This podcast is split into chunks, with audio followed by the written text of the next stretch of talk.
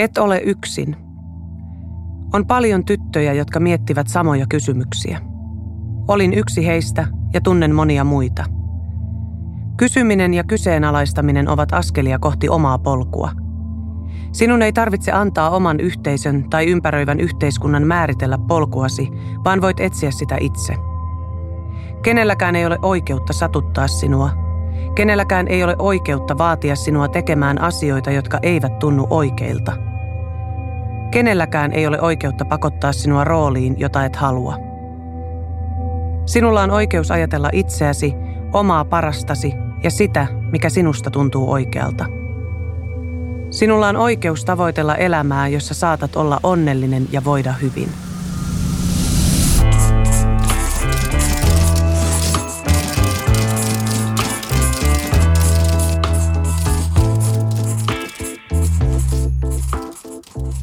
Tämä on Kristan lukupiiri ja tässä podcastissa keskustelemme kirjantekijöiden kanssa.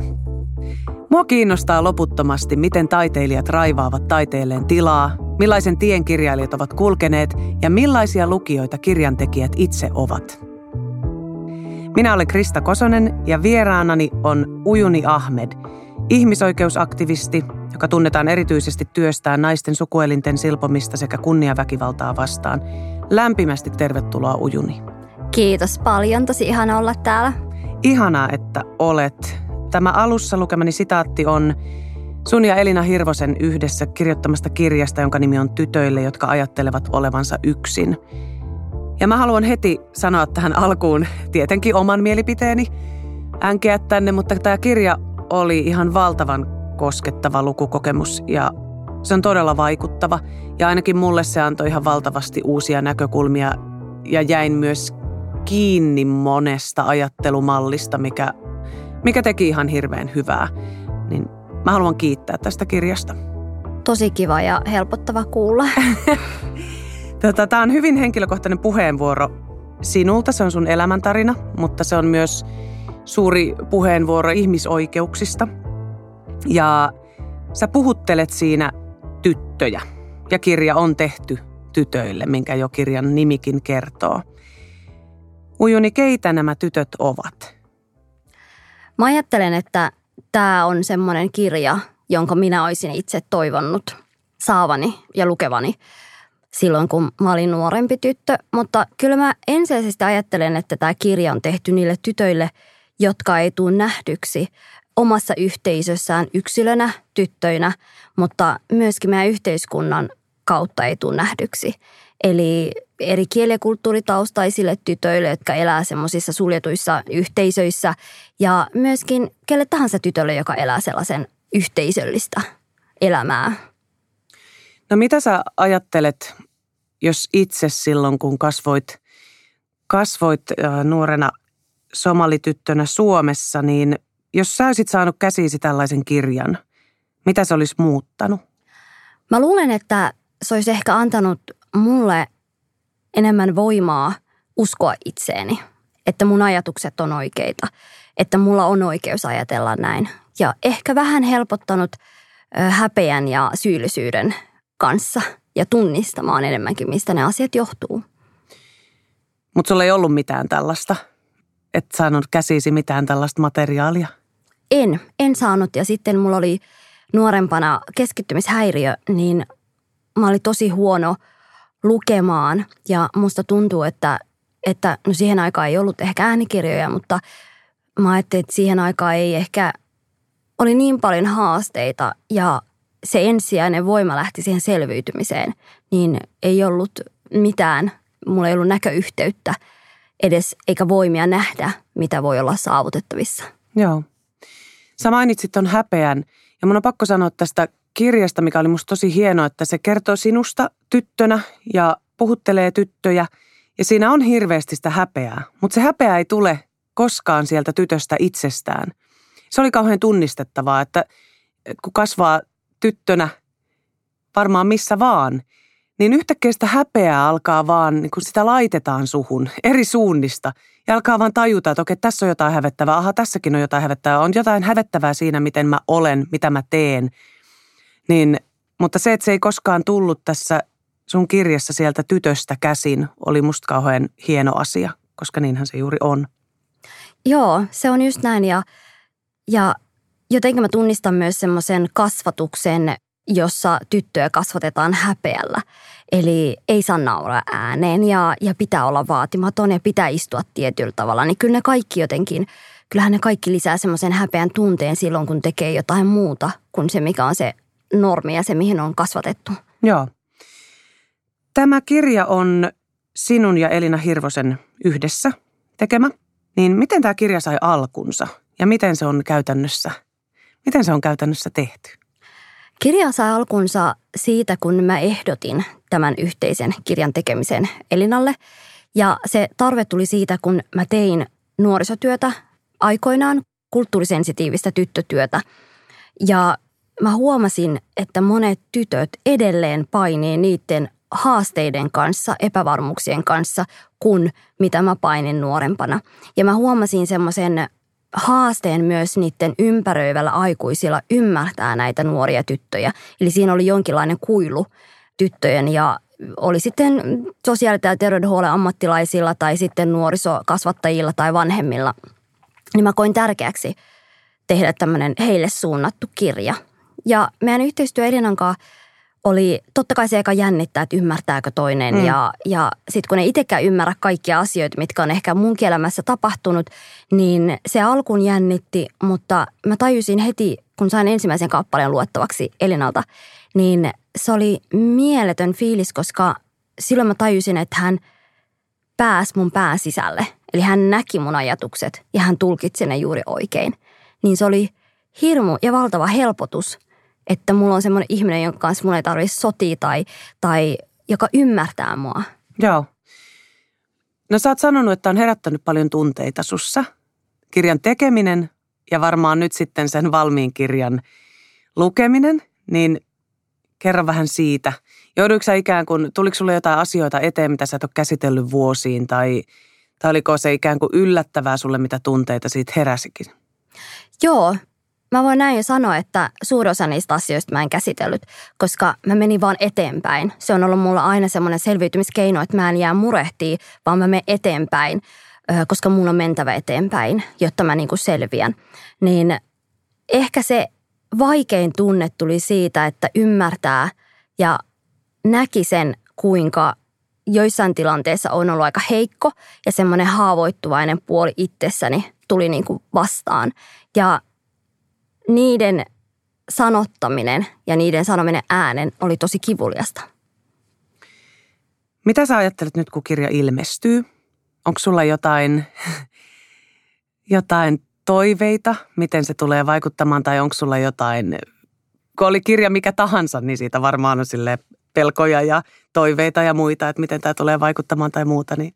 Totta kai mua jännittää tosi paljon. Mua jännittää se, että, että kun nyt on niin henkilökohtaisella tasolla tuonut itsensä julki ja haluaa vaikuttaa asioihin omalla henkilökohtaisella kokemuksella, niin miten ihmiset tulee suhtautumaan siihen, että nyt kun ei arvostella jotain mun tiettyä työtä, vaan nyt arvostellaan minua, niin kyllähän se pelottaa tosi paljon. Mutta mä oon tosi onnellinen, koska mä aina muistan sen, että, että vaikka mä teen tämän itselläni, niin mä teen tämän joillekin. Mm. Ja se on tärkeintä tässä. Mm.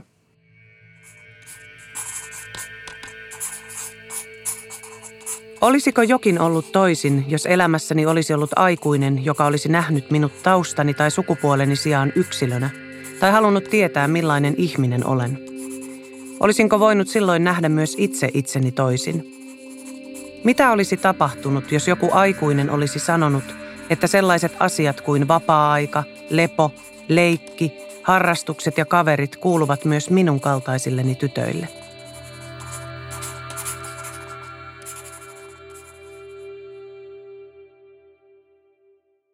Tässä kirjassa kuvataan sinun lapsuuttasi ja sinun nuoruuttasi ja millaista oli elää somalityttönä Suomessa.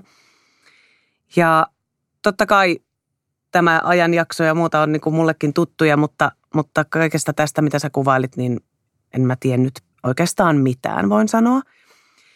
Ja sä kuvaat tässä kirjassa, että sä elit ikään kuin kahta elämää ja siihen kokemukseen liittyy paljon häpeää. Niin mitä sä ajattelet kun sä katsot nyt taaksepäin, niin mitä sä ajattelet lapsuudestasi? Mä ajattelen, että se ajankohta, mitä silloin elettiin, oli hyvin erilainen kuin nytten. Eli nyt mä osaan paremmin nähdä, että, tai osaan nyt paremmin nähdä se tilanne, vanhempien tilanne, se pakolaistausta, turvapaikkaprosessi ja se, että, että kaikki oli vähän niin kuin uuden äärellä, että minä olin semmoisessa maassa, mihin mun vanhemmat ei ajatellut ikinä kasvattavani muhun. Menin semmoisiin kouluihin, missä ehkä aikuiset ei ole ikinä aikaisemmin ehkä välttämättä osannut kohdata mun kaltaisia nuoria.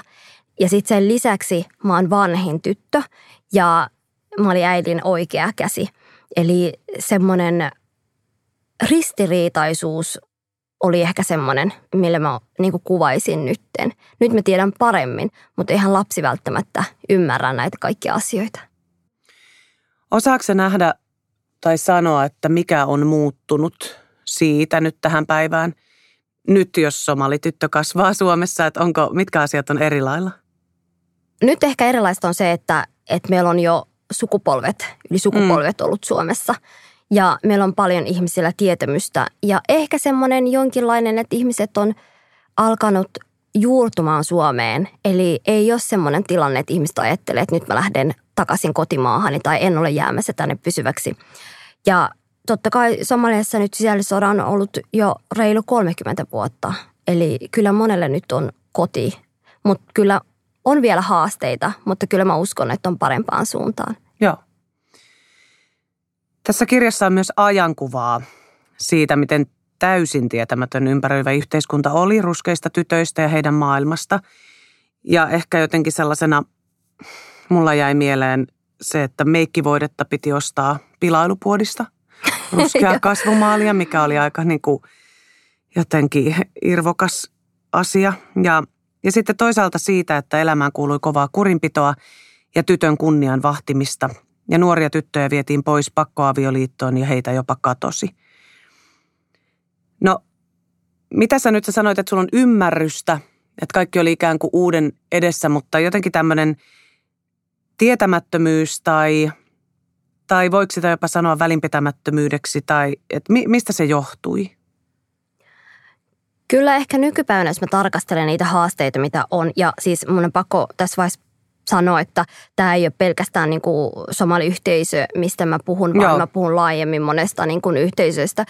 Mä luulen, että siinä on semmoinen välinpitämättömyys ja jotenkin olen itse ainakin ollut aistivinani, että, että ikään kuin tämä on teidän kulttuuri, että tämä ikään kuin kuuluu teidän kulttuuriin tai me ei tiedetä tästä, me ei pystytä samaistumaan, niin tähän, hoitakaa te teidän mm. asiat. Että jonkinlainen semmoinen jonkinlainen semmoinen välinpitämättömyys ja semmoinen hiljainen hyväksyntä – Luuletko että se johtuu myös sellaisesta jostain ikään kuin, että sitä myös perustellaan jollain sellaisella, että no enhän mä voi puuttua asioihin, joista ei myöskään tiedä? Vai onko se vaan semmoinen verho sitten, minkä taakse on helppo paeta? Mä sanon, että nykypäivänä se on semmoinen verho, jonka taakseen on mm. helpompi paeta. Ja kun me ylipäätänsäkin ajatellaan Suomea ja suomalaisia, niin kyllähän meillä on semmoinen, että hirveän huonosti puututaan mm. muiden asioihin. Niin mä luulen, että sekin liittyy siihen, että ei haluta, että ajatellaan, että tämä ei koske meitä, vaikka Joo. olisikin velvollisuus, että koskee. Koska se, että asia on vaikea, kuitenkaan ei oikeuta, että ne asiat jätetään. Joo. Se voi olla vaikea, mutta silti niillä asioille pitää tehdä jotain. Joo. Toi musta ylipäänsä sellainen, suomalaisessa yhteiskunnassa helposti jätetään ihminen ikään kuin yksin – vaikka ei olisi mitään sellaista, mihin pitäisi puuttuakaan, mutta vaikka suru on sellainen asia, että ikään kuin jätetään ihminen yksin, että ota sä sitten yhteyttä, kun oot päässyt tuon yli. Jotenkin mm. toisin kuin, että oltaisi siinä. Ja, ja se, se tuntuu jotenkin, että parempi, että tuo ihminen nyt yksin sitten käsittelee ja sitten kertoo, joka on itselle ainakin tosi ahdistavaa. Um, mitä sä ajattelet, että oliko tai onko joillain aikuisilla sellainen ajatus, että – että maahanmuuttajatytöille ei normaali lapsuus kuulu? No mä ajattelen, että en mä usko, että joku näin ajatteli. Tai toivon, että ei ole ajatellut. Mutta kyllä se enemmän oli hyväksyttävämpää, että multa esimerkiksi ei kysytty, että onko mulla harrastuksia, mm. kun taas oli luontavaa kysyä sitten valkoiselta mm. suomalaistytöltä, että miten harrastuksissa meni. Että siinä oli jonkinlainen semmoinen ennakko-oletus, että, että nämä asiat kuuluu niin luontevasti teille, mutta sitten ei meille. No mitä se sussa aiheutti? Et mä en ole samanlainen, että mä oon erilainen. Kun muutenkin näkee, että on erilainen, niin silloin on erityisen tärkeää, että sua kohdellaan samalla tavalla, jotta sitten ne itsestään kumpuavat mm. erilaisuudet, ne ei vahvistu.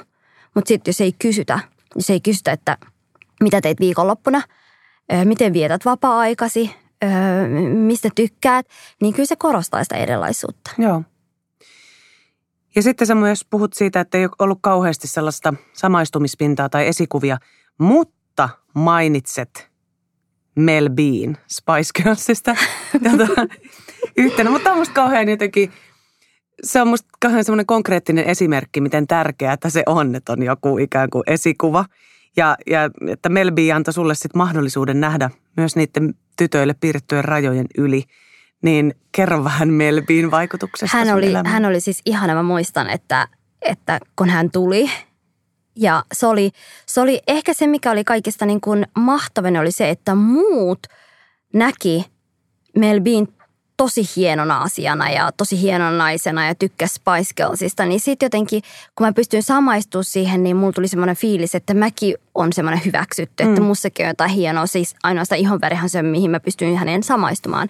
Mutta ehkä myös sekin, että, että kun oli jotenkin tottunut, että pitää olla hiljaisempi ja, ja pitää pukeutua peittävämmin ja pitää tavallaan ikään kuin koko ajan olla varovainen ja peittää ja, ja olla tosi tarkka, miten käyttäytyy. Niin sitten kun meillä Bi oli semmoinen Ensinnäkin hän korosti hänen vartalonsa, hänellä oli tosi vähän mm. vaatteita ja sitten hän niin kuin leikitteli omalla vartalollaan ja hän oli tosi äänekäs. Niin se oli kaikkia sen vastaista, mitä mä olin kuullut ja silti hän oli mun näköinen ihoväriltään.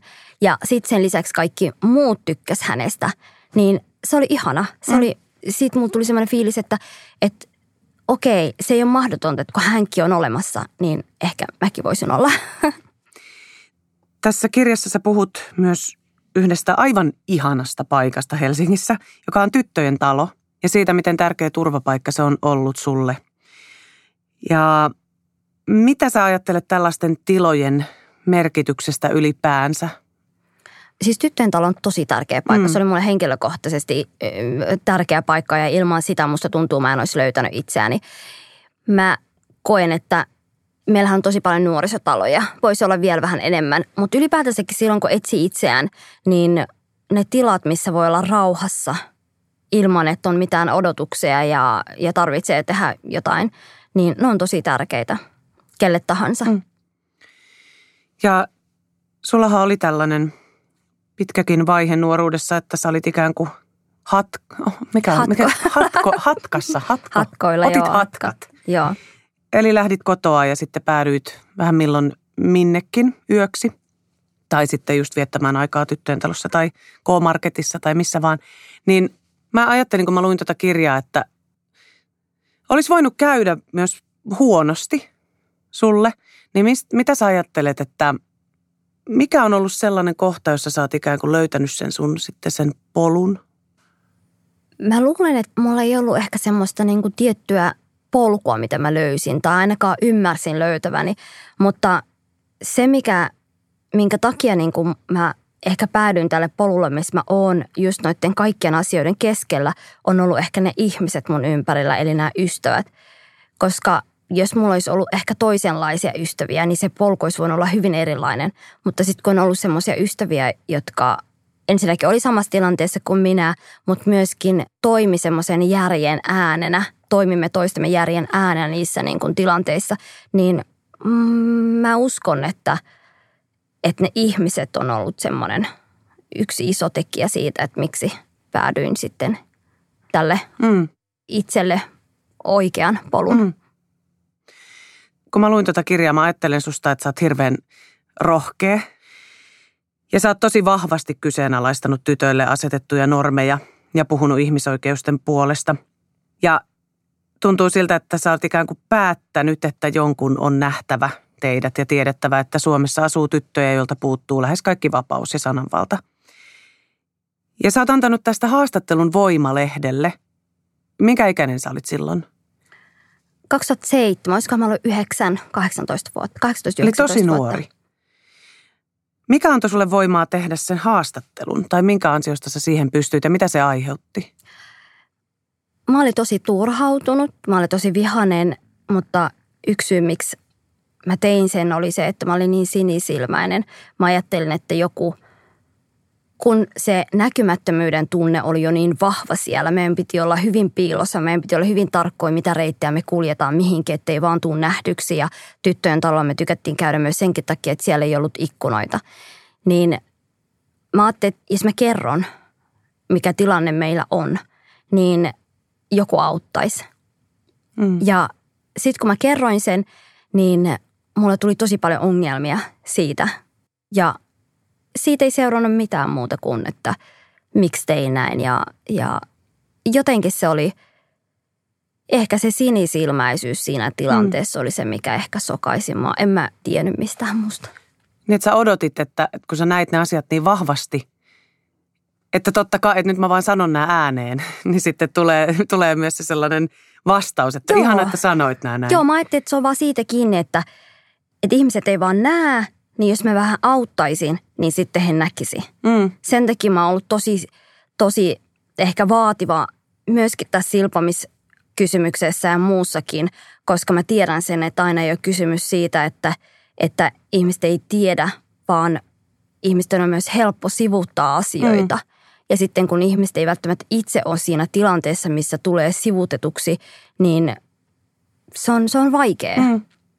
Todennäköisesti toi Voimalehtikin on ollut ihan valtava asia hyvin monille naisille ja tytöille, mutta sä et ole vaan koskaan saanut sitä palautetta, niin. vaan sä oot sitten saanut vaan sen, että miksi teit ja miksi menit. Onko sulla sellainen olo, että sä oot jäänyt joidenkin asioiden kanssa yksin tai niitä niin kuin ajat yksin?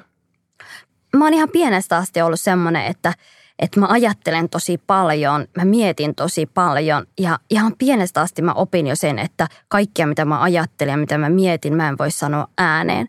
Ja se toi semmoisen yksinäisyyden tunteen, että mä oon yksin niiden asioiden kanssa, vaikka mä oon tosi isosta perheestä. Me mm. ol, mä, olin, mä olin koko ajan ihmisten ympäröimänä, mutta silti oli semmoinen, tiedätkö, yksinäisyyden tunne.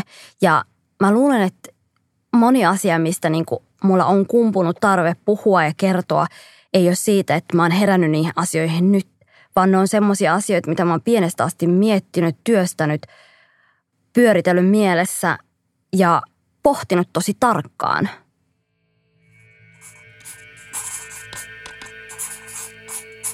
Sensitiivisyyden vaatimus on yksi tapa vaientaa väkivallan uhreja – Valkoiset feministeiksi julistautuneet poliitikot, ihmisoikeusjärjestöjen ja naisjärjestöjen työntekijät ja viranomaiset ovat sanoneet minulle monissa keskusteluissa, että silpomisesta on puhuttava sensitiivisesti. He vaativat minua puhumaan sensitiivisesti väkivallan muodosta, jonka olen itse kokenut. Samat ihmiset sanovat, että valkoisiin naisiin kohdistuvista väkivallan muodoista on puhuttava jyrkästi. Patriarkaatti pitää romuttaa – Raiskauksista ja seksuaalisesta häirinnästä on puhuttava suoraan. Kuukautisista on puhuttava suoraan. Niin onkin. Mutta miksi silpomisesta, kaikkein rajuimmasta väkivallan muodosta on puhuttava sensitiivisesti? Miksi valkoisiin naisiin kohdistuvaa väkivaltaa on vastustettava kovaan ääneen, mutta raju väkivalta tummia naisia kohtaan on jotain, jonka ympärillä pitää kuiskailla? Tämä on aika hu, ku, hieno ja hurja sitaatti. Ja sä, sä puhut tässä kirjassa hyvin suoraan valkoisille feministeille, jotka eivät osaa tai uskalla puhua vähemmistötaustaisten tyttöjen ja naisten puolesta, koska varotaan, varotaan sitä, että nyt loukataan kulttuuria tai uskontoa. Tämä oli jotenkin sellainen, kun mä luin itse tuota kirjaa, niin mä tunnistin itseni sieltä ja mua rupesi hävettämään, mutta se oli ehdottoman tunnistettavaa. Ja sitten toisaalta tuli sellainen olo, että nämä asiat on ihan hirveän vaikeita. Niin kuin ihan rehellisesti, että kuinka tähän asiaan pitäisi puuttua tai kuinka, kuinka ikään kuin, ettei tule myös sellaista jotain, että tulee puhuneeksi toisten puolesta tai tulee puhuneeksi asioista, joista ei mitään ymmärrä. Niin mikä tässä kaikessa keskustelussa menee sun mielestä pieleen ja mistä tämä valkoisten feministien hiljaisuus johtuu? Mun on pakko siis sanoa, että vaikka tuntuu hurjalta sanoa näin, mutta eihän kenenkään kulttuuri ja uskontoon kuulu väkivalta. Mm. Eikä pitäiskään. Vaikka sillä saatettaisiin perustella jollain uskonnolla tai kulttuurilla, niin kyllä kenen tahansa meistä on kyettävä sanomaan, että se ei ole oikein. Kyse on ihmisoikeuksista. Kyse on ihmisoikeuksista ja mä tunnistan sen, että on vaikea. Että on vaikea, mutta mun mielestä ongelman sanominen ääneen, haasteiden sanominen ääneen on yksi askel kohti ratkaisua. Mm. Ja mulla on paljon ihania feministejä, ystäviä, jotka tekee aivan huikeita töitä ja, ja on saanut tukea. Mutta mä tunnistan myös sen kahtijaan, että sit kun mä puhun esimerkiksi vaikka silpomisesta, niin mä saatan jäädä sen kanssa yksin. Ja ei se ole reilua, kun mä ajatellaan naisten oikeuksia ja tyttöjen oikeuksia. Ei me voida rajata sitä vaan ihon väriin, vaan se pitää koskettaa kaikkia.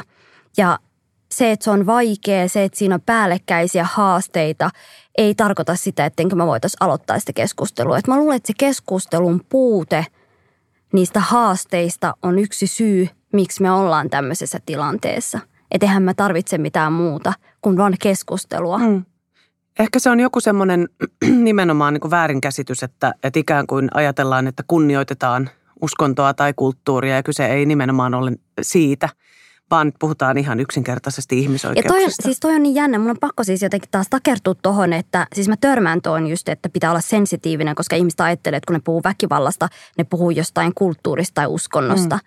Mutta miksi ihminen ajattelee, että ei voi puhua jostain ongelmasta sen takia, että, että hän ei halua loukata kulttuuria ja uskontoa?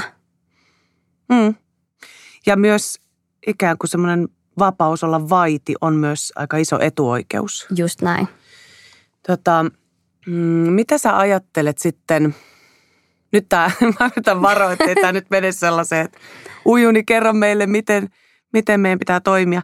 Mutta ihan tällaisella esimerkiksi koulun työntekijät, terveydenhuolto, sosiaalityöntekijät, jotka oikeasti myös virkansa puolesta, heillähän on, heidän täytyy puuttua näihin asioihin niin se on varmaan ainakin joku sellainen, mistä pitäisi aloittaa. Sä oot hyvin oikealla jäljellä, näinhän se on. Ja sitten usein se argumentti on se, että ei, ei halua syyllistää rasismiin. Mutta meillä on siis lastensuojelulaki, joka velvoittaa kaikki lasten ja nuorten parissa työtä tekeviä ihmisiä. velvoittaa niin kuin katsomaan lasten etua. Ja jos lapsen etu – ei toteudu sen takia hän on tietyn näköinen tai kuuluu tiettyyn kulttuuriin, niin mistä sitten on kysymys?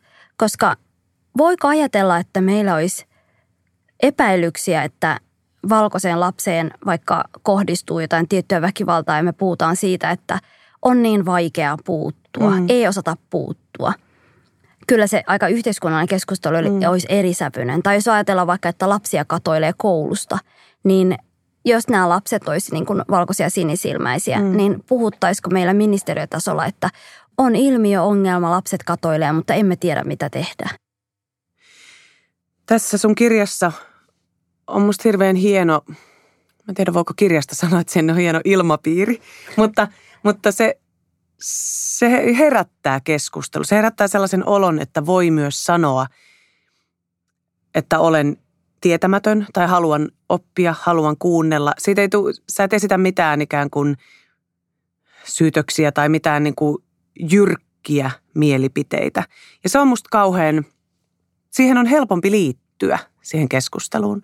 Toi on niin tärkeä kuulla. Mä oon tosi onnellinen, että sä sanot noin. Ja mulle se on oikeasti tosi tärkeä, koska se on se, mihin mä oon yrittänyt pyrkiä tietoisesti, että – että mä kutsun keskusteluun. Mm. Mä haluan keskustella näistä asioista. Mun omat ajatukset on keskeneräisiä, mun kokemukset on ö, keskeneräisiä ja minullakaan ei ole vastauksia kaikkiin. Mutta nämä on ne teemat, mitä mä koen tärkeäksi ja näiden kanssa mä tarvitsen ajatusapua ja keskusteluapua kaikilta. Mm. Niin suomalaiselta yhteiskunnalta kuin yhteisöiltä ja, ja feministeiltä. Että et mä haluan, että näiden aiheiden tiimoilta käydään keskustelua.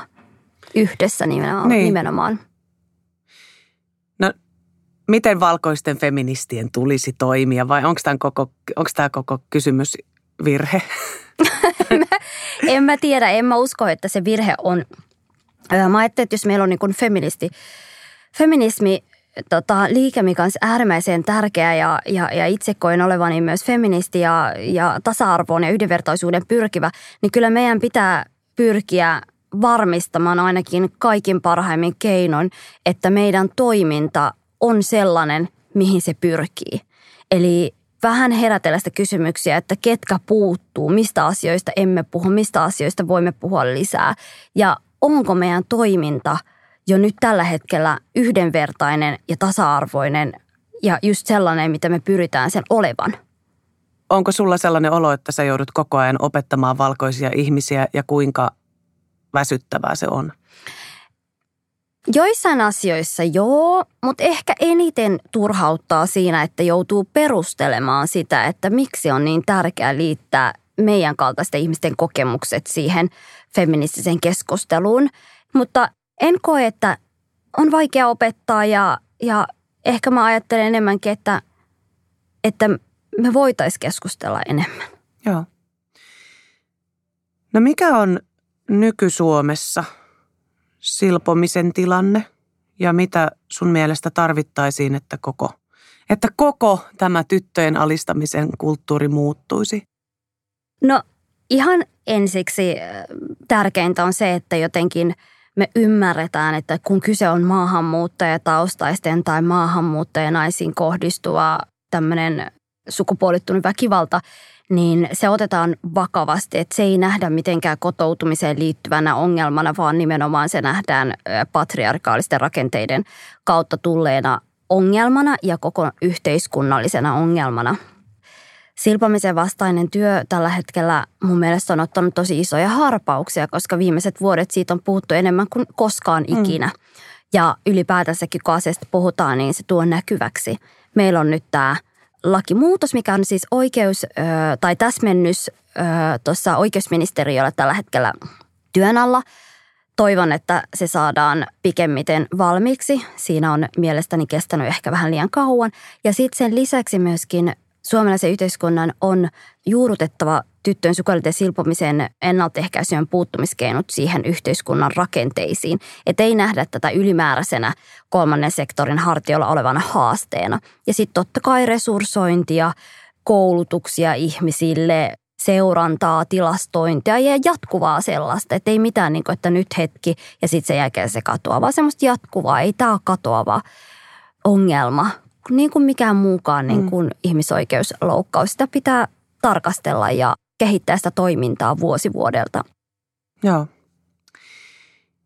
Tämä kirja käännetään myös somalin kielelle myöhemmin ja tästä kirjasta tehdään esitys kansallisteatterin suurelle näyttämölle.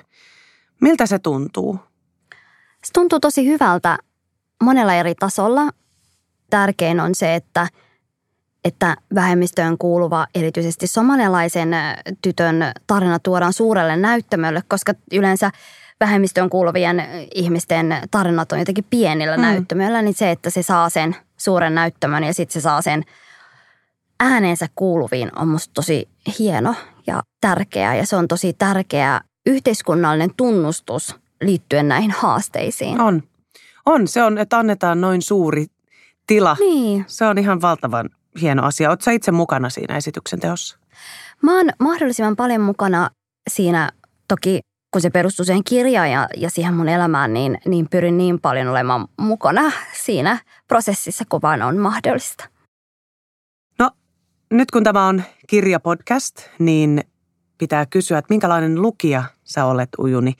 Mitä sä luet tai mistä kirjasta sä olet juuri nyt innostunut? Mä oon innostunut aloitin itse asiassa lukea tämän kirjan jo jonkun aikaa, mutta mä oon tosi huono saamaan asioita loppuun, niin se on vielä kesken. Emilia Kujalan, psykoterapeutin kirja häpeästä, niin se on mulla nyt työn alla. Ja sitten mulla on toinen kirja, mikä kertoo Somalian ja Somalimaan historiasta ja sisällissodasta ja klaaneista. Että ne on mulle tosi kiinnostavia. Mulla on ylipäätänsäkin niin juuret tosi tärkeitä.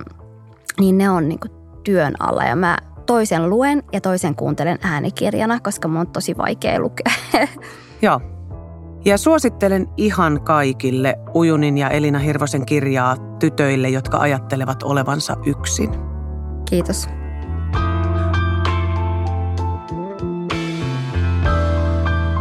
Ja tämä oli Kristan lukupiiri podcast. Kristan lukupiiri on myös Instagramissa mun omassa profiilissa Krista alaviiva Kosonen sekä hashtagillä Kristan lukupiiri.